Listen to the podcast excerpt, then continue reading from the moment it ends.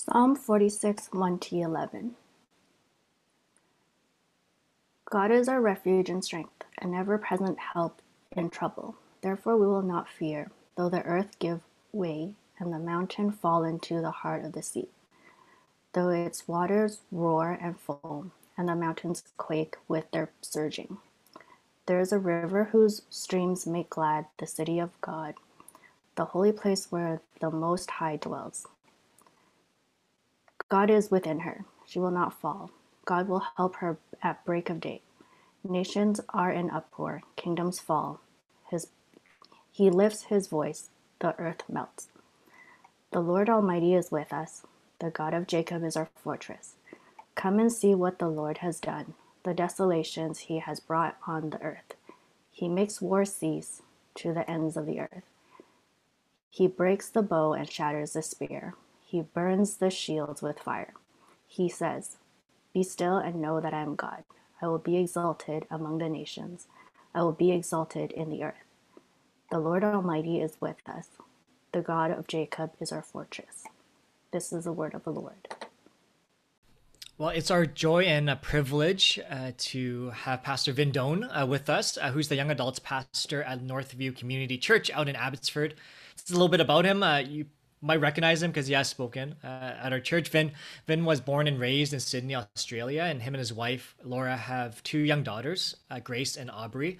Uh, they were living and serving in Village Church, Calgary, for a few years uh, before lo- uh, moving to the Lower Mainland and serving where they're serving now. And some of you, especially our youth, uh, might remember Vin as he spoke at our youth camp a few years back. I can't remember; it seems like ages ago now uh, that we had Vin speak at the camp. But he was also the main talk speaker for Winter Conference. Uh, that was also two years ago, the last time we were able to meet together. Winter Conference in 2019. Uh, and he is continuing on uh, for our sermon series, Faith in Life, uh, Why We Believe What We Believe. And today, uh, through the sermon, he's going to address um, the, the, topic and the questions of like why there's so many rules in, in Christianity and what gives you the right to tell me how to live and he's titling the sermon "Trust is All You Need" from Psalm 46, 1 to 11. So Please join me uh, in giving a very warm LLC virtual welcome to Pastor Vin. Send out emojis, clap your hands. I'm not sure what you want to do, uh, but welcome, Vin. It's good to have you. Thanks, Doug. Um, everyone can hear me, right? Yeah, we're good. All right, good. Um, so, for those who have never heard me preach or share or talk, whatever it is, and those for those who have, um, you're going to find out that yeah, you're going to need your Bibles and and you're going to need to stay there. Okay. So I'm going to go through it. I won't go through it sort of verse by verse, but quite, I'll be quite as thorough as I sort of can be with the time, you know, given to us. But uh, I wish I could be there uh, with you guys, honestly. Um, and look, let, let's just be thankful we're finally in the same province. Okay. Because I'm here now. The past is behind me. That that that sinful nature whatever you want to call it, Calgary, Alberta, whatever. It's, it's done. The snow. Ugh, ugh. And now I'm just dealing with rain. It's just rain. That's all it is. Oh my goodness. Someone get me a raincoat. Anyway, wow, that's enough complaining from me. I am so thankful to be here. So, Psalm 46, and let's start there. So part of the things I want to uh, sort of dive through, and I hope leaders, if you guys are paying attention, there's there's questions I will sort of address very lightly, but then I'm hoping maybe through the week, through whatever it is, your life groups, community groups, whatever you guys, small groups, Bible study groups, whatever you guys title them as, that you guys even dig deep, okay? Because I can only go so far. It's it's when you guys are having this discipleship discipleship culture of walking alongside each other, you guys will go even deeper than that. Okay. So I'll sort of open that Pandora's box, but then it's your job to go even further than that. Okay. So I'll address a few things, do my best with uh, the scripture, and then leave it there. So basically, the, some, one of the things I really want to address is what gives sort of God the right to then tell us what to do, or what gives anybody the right to tell us what to do, including me right here, right now. Okay. So that's how I'll, I'll address it. But let me start off by sharing with you uh, uh, something uh, fascinating about my own uh, marriage. So I'm married to Laura. We've been married, how long has it been? I don't even know. Uh, I think eight, nine years. I recently forgot my wedding anniversary, just so you know. I had to call my wife because someone asked me that, and I called my wife asking when's my anniversary. She just gave me, um, it was a FaceTime call. So She she did an actual emoji of putting her, slapping her um, palm to her forehead, and she says it's 420. I was like, oh yeah, how can I not? You know, that's a reason to get high, but I wouldn't. But there's a reason. Anyway, so this is what happens every now and then. My wonderful wife, in our years of marriage, we she will she will randomly call me just to see how I'm doing and you know just to see where I am. In particular, she wants to know where I am, or possibly you know who I'm with because I got a lot because I have a lot of meetings or whatever it is. And she, almost every day she'll call me, maybe multiple times a day. Listen, I know it sounds romantic, but it's not. Here's the reason why my wife calls me. And I don't even know. I'm, and she does it every day, and I'm still unaware of it. So she'll call, she'll ask me where I, where I am who I'm with. What you have to know is she has that Find My iPhone app. And so I've given her permission to find out exactly where I am. So when she calls me and and she asks where I am, and I tell her where I am, she goes, Yeah, you're right. That's exactly where you are. I was like, What are you talking about? She goes, Yeah, I'm looking at the iPhone app. You are where you say you are. Oh, so there's no romance in my marriage. That's just how we roll. Now, why am I telling you this? I'm telling you this because after sort of like, after all these years of marriage, um, Laura and I can laugh at it. You know why we can laugh at it? Because our, our relationship, it, it, it, it's it's different. There's a sense of depth of it. There's a sense of love love to it. There's commitment to it. There's trust in it. You know what I mean? Like we, we've we've we've been through a lot together. There's depth to it but but you know if if i was single if we were not that we were but even if laura and i were dating and that was how our relationship was sort of structured and based. It wouldn't last that long correct? That if she was constantly calling me and saying hey where are you? Who you with? You know what i mean? I'm checking up on you on my iphone app. Dude that I, maybe for some, maybe for some of you guys you guys like that? I don't like that. I'm an individual. I'm a free spirit. Not any long, no not anymore but when i was my goodness man that would not fly in in my world and so but because what we've gone through is different now but yet you know when it comes to this idea of of who gives us the right or who has the right to tell us what to do it's really based on a couple of things and i'm sort of you know in the beginning i'm sort of answering for that i'm answering that question for us right at the top but I'm going to try to go down the rabbit hole to see what that actually means. Okay. So I sort of give you the answer, you can sort of see it, but it will go even deeper than that. Um, so, so who, who do I put my trust in? Okay, that's going to matter. And whether you like it or not, we all do. And I'll sort of prove that to us as we sort of go on. Okay, so if you look at Psalm 46, um, what you're going to find is um, it's it's set up into three um, stanzas, okay, three sections, almost or three paragraphs, whatever you want to call it. But it's like a uh, it's like a song, so it's set up into sort of yeah three parts, okay. So the first part is one to three. Second part or stanza two is four to seven, and stanza three is eight to eleven. Okay, so you can see it in sections. So we're going to go through it in those sections in the three stanzas. But a bit of a background for, for Psalm 46 is that Psalm 46 is a psalm of trust. Not just any type of trust, but a very particular type of trust is that it's a, it's it's in the face of sort of an o- overwhelming threats. Okay, that's the sort of the context of this psalm. Um, the, we, we're not actually sure what the threat is. The psalm doesn't tell us. It could be from verse six, maybe, but we're not sure. Of the threat could be from sort of pagan nations, nations that are, were outside of Israel, outside of the, the Jewish nation. It could be, but we're not exactly sure. So let's go to stanza one. If you look at stanza one, in very in verse one, we're told that God is our refuge and strength, a very present help in trouble. You know, the translation may be a little bit different, but ultimately it's the same.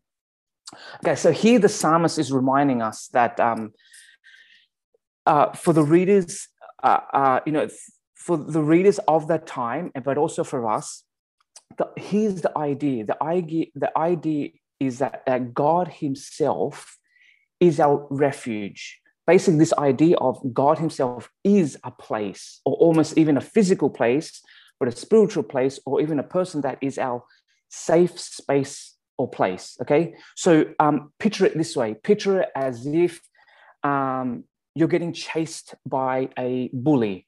Okay, high school bully, whatever it is, and then you get to the embrace or you see the person that's your friend, your dear loved one, a parent, a big brother, a big sister, okay, and you finally get to that person. What happens?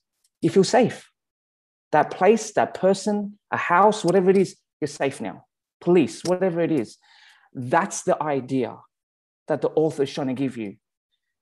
That this idea of a bully coming after you, and then you get to your safe place, space, or person. Okay. And what does that do? It calms you. You feel safe. You feel secure. You're not as scared of the bully anymore. And then he's also your strength. So you got one part where he's your refuge, but he's also a strength. Okay. And this is what he means strength here does not only mean this idea of a young man's physical strength.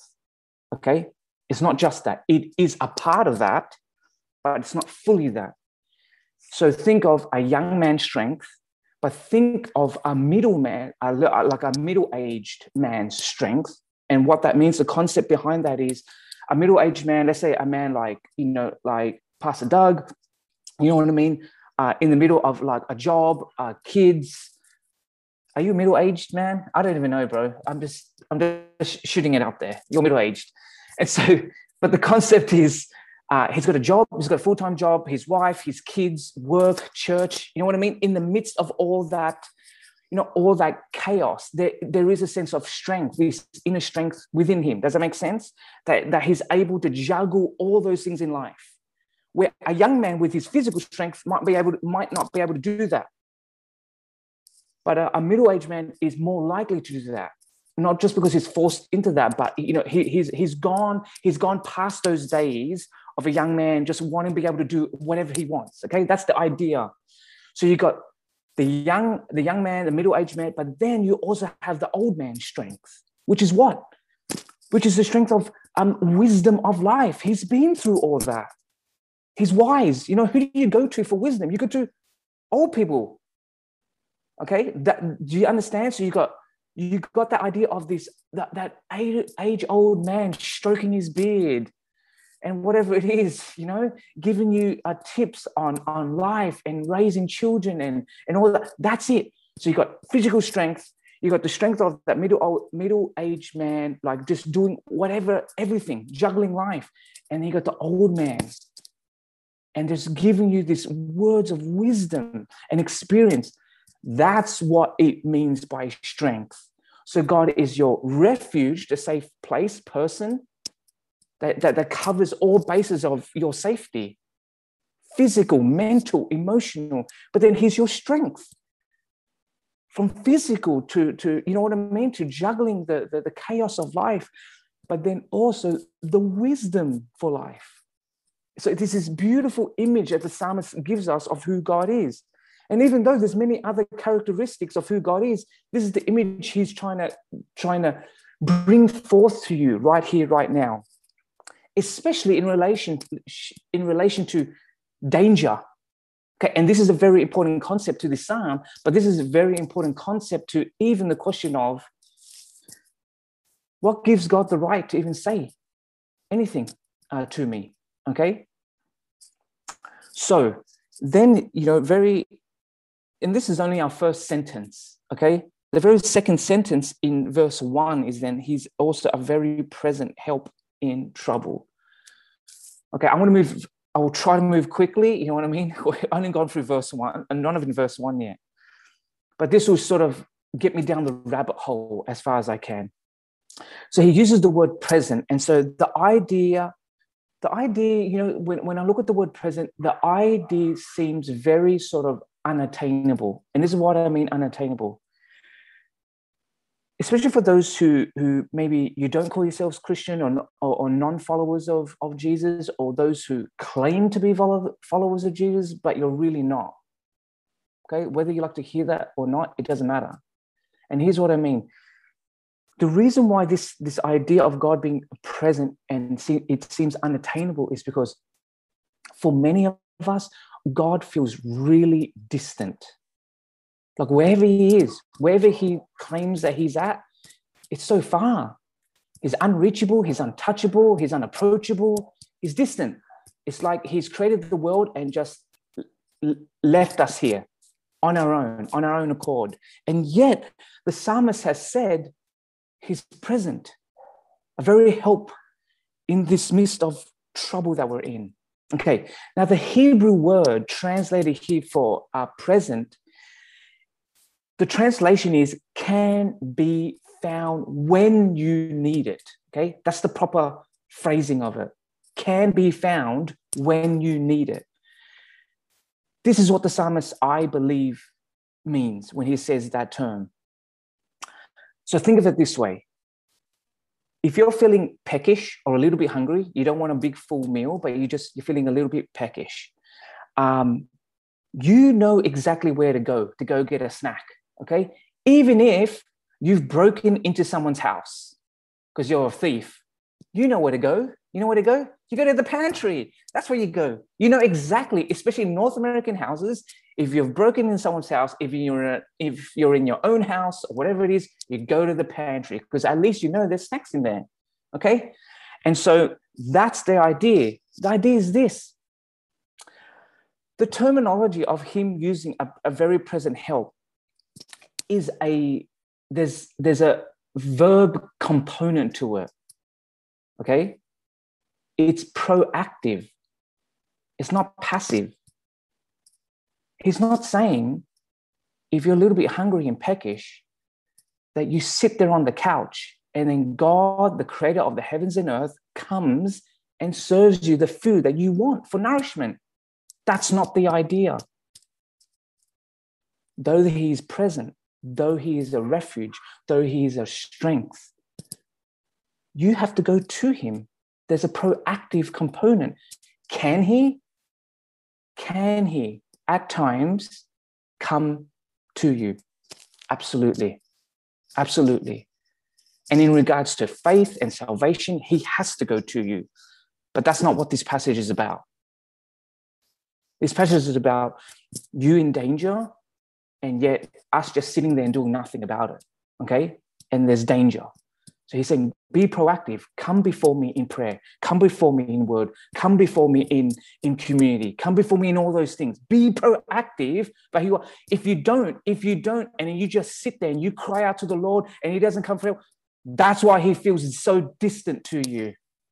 And you'll keep crying and he'll keep feeling distant and you'll keep being hungry because you won't get up there and go to the pantry. So, God as a refuge, a strength, a very present help in danger, He's right there for you. He can be found. He promises that. And so be proactive about going for Him, searching for Him, crying out to Him. Okay? So think about it this way.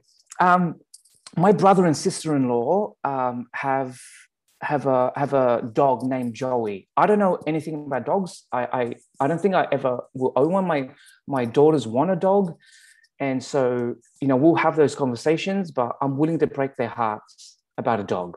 It doesn't bother me.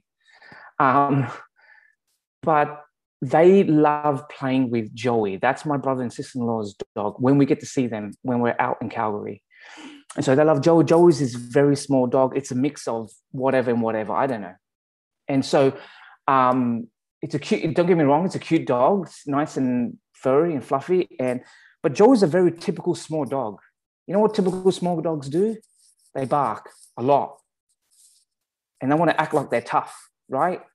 But you take Joey out to a local park where there's a bigger dog and strangers and people, what does Joey do? He'll bark more, but once that big dog or that stranger comes towards Joey, Joey, what does Joey do? He runs between our legs, right? He's just he's just this. There's a big bark, but there's no bite. There's there's nothing. He's useless. And so, just like Joey, the psalmist knows best the best place and the best person in times of trouble, the safe place that you need to go to. So, according to the psalmist, the best place that you need to go to is God Himself. Okay? He's the place like you as a small dog need to run to, the place that you love and trust the most. Okay, and let's let's get to it. So why is it that God should be the place that you should trust, that you should run to refuge, that you should allow him to speak into your life? Okay, so that's sort of the next part I want to get to. Um, like most men, uh, let's talk about the dating world. Like like most men, tips. If you're if you're a single man, here's here's a tip. Um, when you're dating a woman, and you love this woman, you want to marry him, but it, you know, but you're only in the dating stage. One of the tricks that you need to do, young men, is that you need to you need to suck in your gut. Don't don't don't leave it out there hanging for her her to look at. It's it's it's it's not attractive unless you're very confident in that you go right ahead okay? But if if no one wants to date you okay then don't don't question it. But anyway that's besides the point. But you know what happens? Once the, the once the relationship gets um you know it gets deeper and you've been in a relationship for a very long time or or you're starting to feel a bit more secure or now the ring is on her finger you know what happens? Once that ring is on there, you start to loosen up your pants. Now you're starting to go on on dates with your sweatpants on, right? And the t-shirt with the stain on it, with the ketchup stain on it, because you don't care anymore. You don't think you're just you're, you're just hanging out now. It, does, it doesn't even matter anymore. See, here's the thing. The reason why I bring up this analogy is that lovers lovers give up their freedom to be in a relationship. Did you hear me? Lovers give up their freedom to be in a relationship. Why? As the relationship deepens and strengthens, and the ring is on the finger, all, all those you know analogies, you have to understand that you are most free and secure in a restricted relationship. You are most free and secure in a restricted relationship. Right? You're not more free when everyone's free. No, that causes more insecurity. If you date a girl that says, Hey, I'm free, you're free to date and, and marry whoever we want and sleep with whoever we want, does that feel secure to you? Is no. That's the opposite of security. And so let me give you also a now um, sort of a you know a, a, a world view now, our Western view on freedom. There's two major concepts. The first is this on freedom, because it fights off everything. The analogy I gave you about two people dating and, and, and prolonging that relationship, and it deepens. And I said because of because of that that security, in a sense, you're more free. Because of that restriction, you're more free. Correct. But the worldview of freedom, there's two parts to it. The first part is this the world will tell you that true freedom is the freedom to create your own meaning and purpose. Okay? That's a worldview. It's wrong. And let me tell you why I t- let me let me tell you why it's wrong. First of all, I'll give you another another analogy. Think about uh, a scuba diver um, he's swimming there in the ocean, right? He's free in the ocean, is he not? He can. He's free to do whatever he wants, swim wherever it was, and, and go as almost as deep as he wants in whatever it is. But think about how he's free. He's free for a certain restriction. What's the restriction? Well, he has to wear a wetsuit. He has to have an oxygen oxygen tank he has to have, you know what I mean? The goggles and all those things. He has to have all those things, the flippers, whatever. He's restricted. But within the restriction, he, he is actually quite free. So there are restrictions in life that actually cause more freedom, not less. There's certain rules you got to follow. And even for him as a scuba diver, there's even there's even natural rules that he can't break, which is there's certain depths he can't get to, or else what happens? He dies if he wants to experience and create his own freedom under the water. Correct? Go, go ahead without the oxygen tank and blah, blah, blah, blah. You're going to die. So that's the first part of it. So, and for those who claim that that no one has a right to, to tell me what to do, here's my pushback. My pushback to you is that no one has a right to tell you what to do is then you do not know how a human heart works. You don't know how it works. Okay? Let me explain that to you. Whether you like to hear this or not, the truth is this every human heart is obeying a voice. Every single human heart. Let me prove it to you. Whether you think it's your voice or not, or this individual freedom, free choice that you've made, think about your view of money, sex, job, security, all that, partner, whatever it is. Think about, and maybe this is a question for your small group, Bible study group, life group, whatever it is. Think about how you came to that decision or why you think this is the thing that I want for my life. How did I come to the conclusion that money was going to be the ultimate security in my life? How did I get to the conclusion that sex was the ultimate euphoric experience of life? And now our culture has gone to the point where, yes, sex is the ultimate thing, it's the ultimate pleasure. Nothing beats that. To your job and your security, that if I have this job, if I live here, if I have these friends, if I have this degree, then I. Who told you that? Was that you with your individual free choice? No, dive deep. The truth is, our culture has told us that. Someone else has told us that, not you, the individual, free individual that you claim to be. No. And you know why we're so susceptible to those, those things? Because our hearts long for those things we long for those our, our, our hearts have those questions and demand those answers. And if you don't get it from god you're going to get it from somewhere else. That's why you are where you are. So the heart wants a voice to tell it what to do. Okay?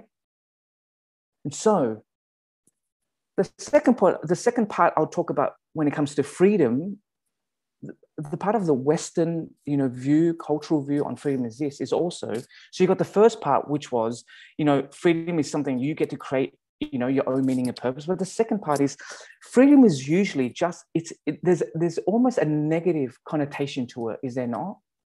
And this is what it means. This is what I mean by it.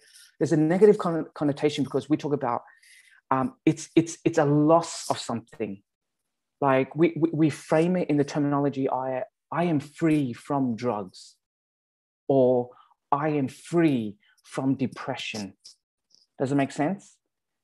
So it's an escape or, or, or it's a loss of something, but we don't talk about as a gain of something, correct? It's just that we've escaped something, but that's it. That's the end of it. But the Christian worldview, the Christian view on life and on the heart and on freedom is that the Christian view is it's not just a loss of something, but it's it's it's going to something. You gain something. And what do you gain? The Christian worldview is then you gain Christ. You gain you gain the voice that the heart has always longed to listen to. That's freedom in Christ. So when the Bible continuously, especially in the New Testament, talks about freedom, you know, in Christ, that's what it's saying. You're no longer free in you, you're free in Him, and He speaks to your heart and He gives you the ultimate things that your heart has always wanted and desired.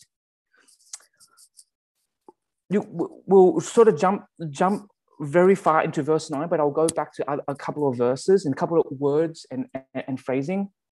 So if you look at verse 9, it talks about um, there's a couple of words that it uses of uh, bows and chariots. Okay, bows and chariots. If you circle, underline it, And if you write notes on the side, this is what he's trying to say. So what you have to remember in the time when this was written in verse, you know, or in Psalm 46, in the time when this was written, um, bows and chariots were the things that people trusted in, right?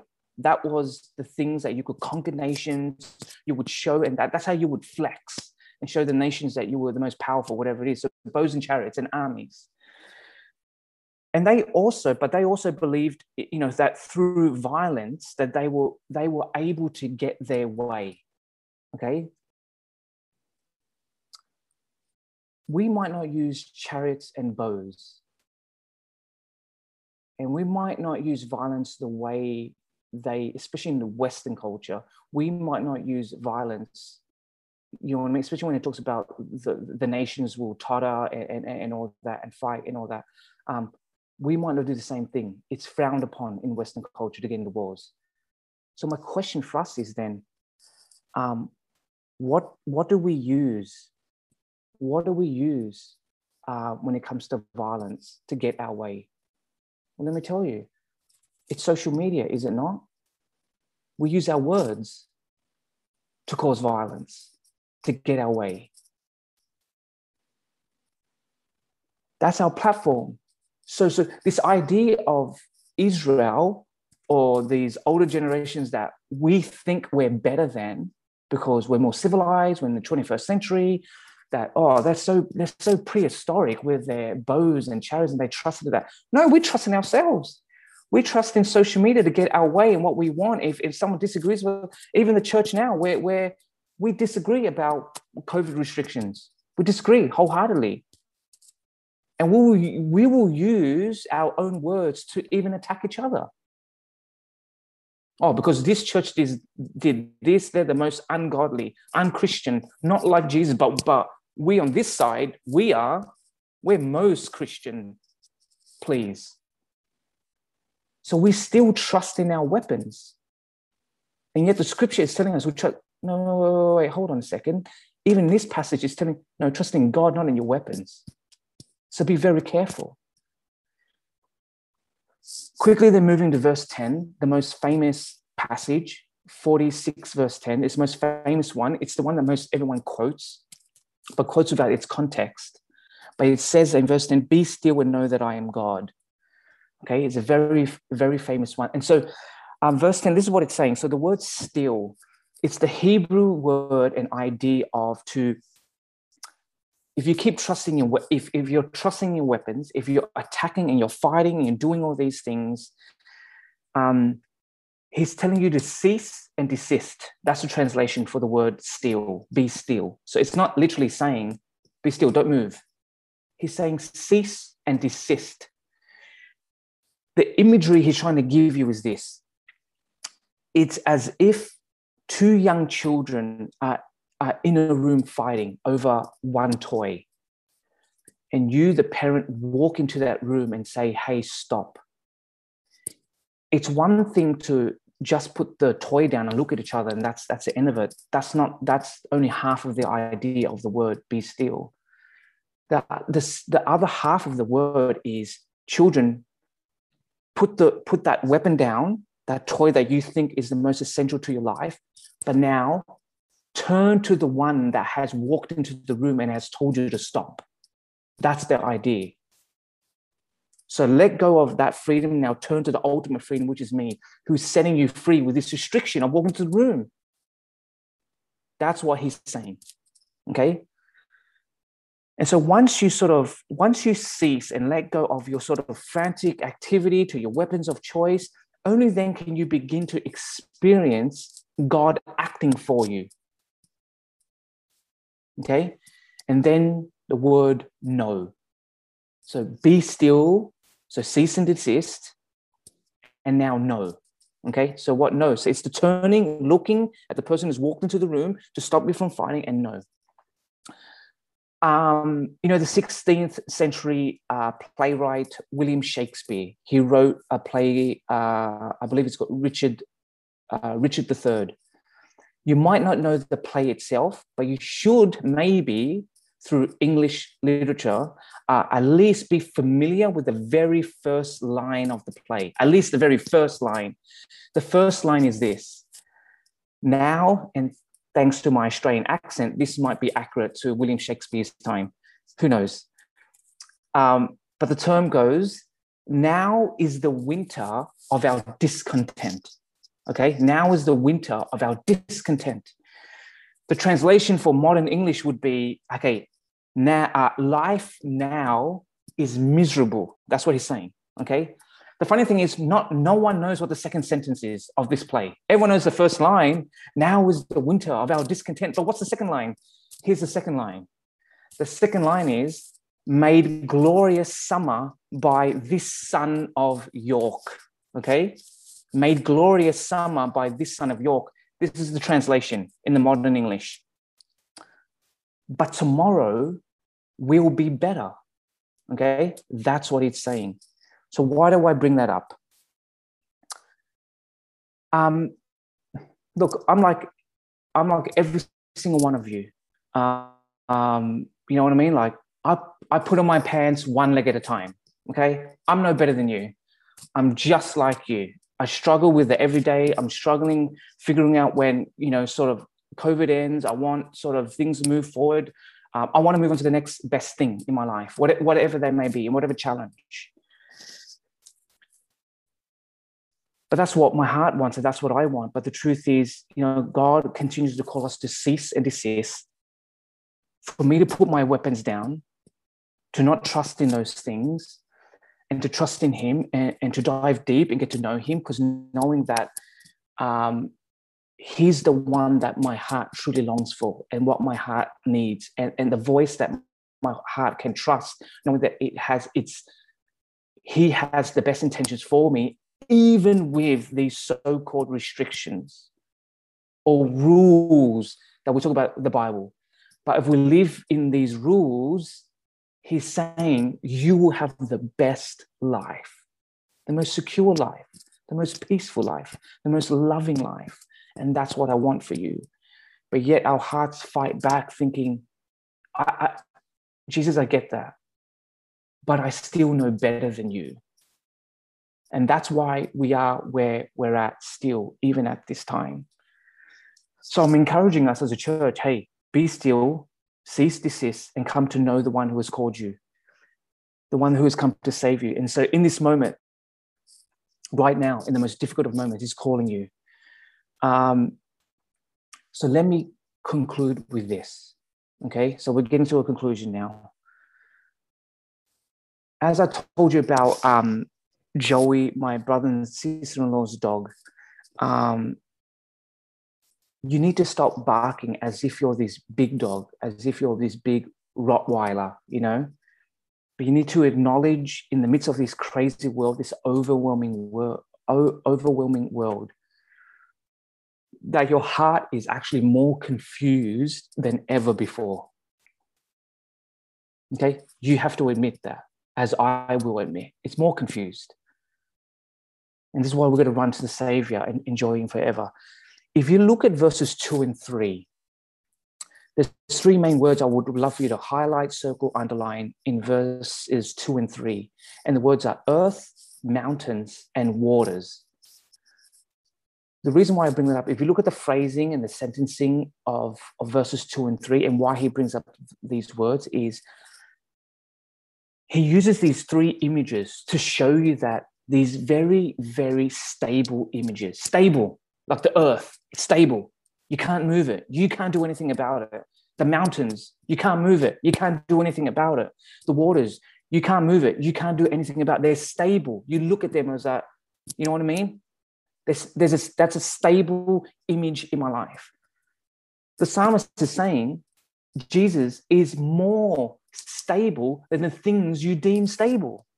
That's the imagery, imagery he's trying to give you. Okay? It's a beautiful image. The things that you trust in, what he's saying is the very things that he's saying that you trust in is still not trustworthy compared to him. That's what he's saying. That's brilliant. Because even in the midst of COVID, it has if anything that this thing has taught, this has probably taught us a lot of things, but one of the things it should keep telling, telling us is that if you trusted, it has proved that we've trusted in our stable life, have we not? We trusted that our life was just going to keep, keep going as normal. And COVID has come in, and God has used COVID to come and said, Oh, the things that you deemed stable are not stable anymore. And now our whole world is shaken. And this is part of the reason why our hearts are so troubled and unsettled, because even as Christians, we're still trusting in everything else besides Jesus. And in verse 8, that's where I'll end because that's the that's the end of the of stanza three, and that's what he wants you to. So as as he works from verse eight all the way down to the end to verse eleven, the first very first premise is what he's telling you. Think about or come and behold the works of the Lord. That's the first premise in stanza three, verse eight. Come and behold and magnify the works of the Lord through what God has done through his life, death, and resurrection, he has shown us how much he loves us. So it goes back to the very question of okay, our hearts are longing for a voice that would speak to us. So if our hearts continue to trust the world to define what's right, what's wrong, what's good, what's bad, our hearts will continue to be broken. And the reason why you can trust in God is because in any good relationship, any good, loving relationship, you want restrictions, you want a good voice. And so God is the safest, best voice for you, for your hearts. And he proves that by his death and resurrection. So it's his voice, and his is the voice that we should listen to because it's the voice that loves and cares for us most. So let me pray. Lord Jesus, we are so uh, thankful that you continually speak to our heads and our hearts. It's the thing that we need most. And Jesus, maybe I speak on behalf of some who are listening, and we come before you in repentance, or in other words, we come to you sorry. We're sorry because we've been trying really hard and we've tried with all our hearts and all our strength and all our might and all our mind to do things outside of you. We've tried to comfort ourselves with things, with people, with stuff, with life, with the things that we deem as stable. We've even con- convinced ourselves that we know best. We even convinced ourselves that we've cleverly defined for ourselves what's best for ourselves. And we're so far from the truth. So, Jesus, expose our hearts. Help us to clearly know that we've deceived ourselves and the world has deceived us.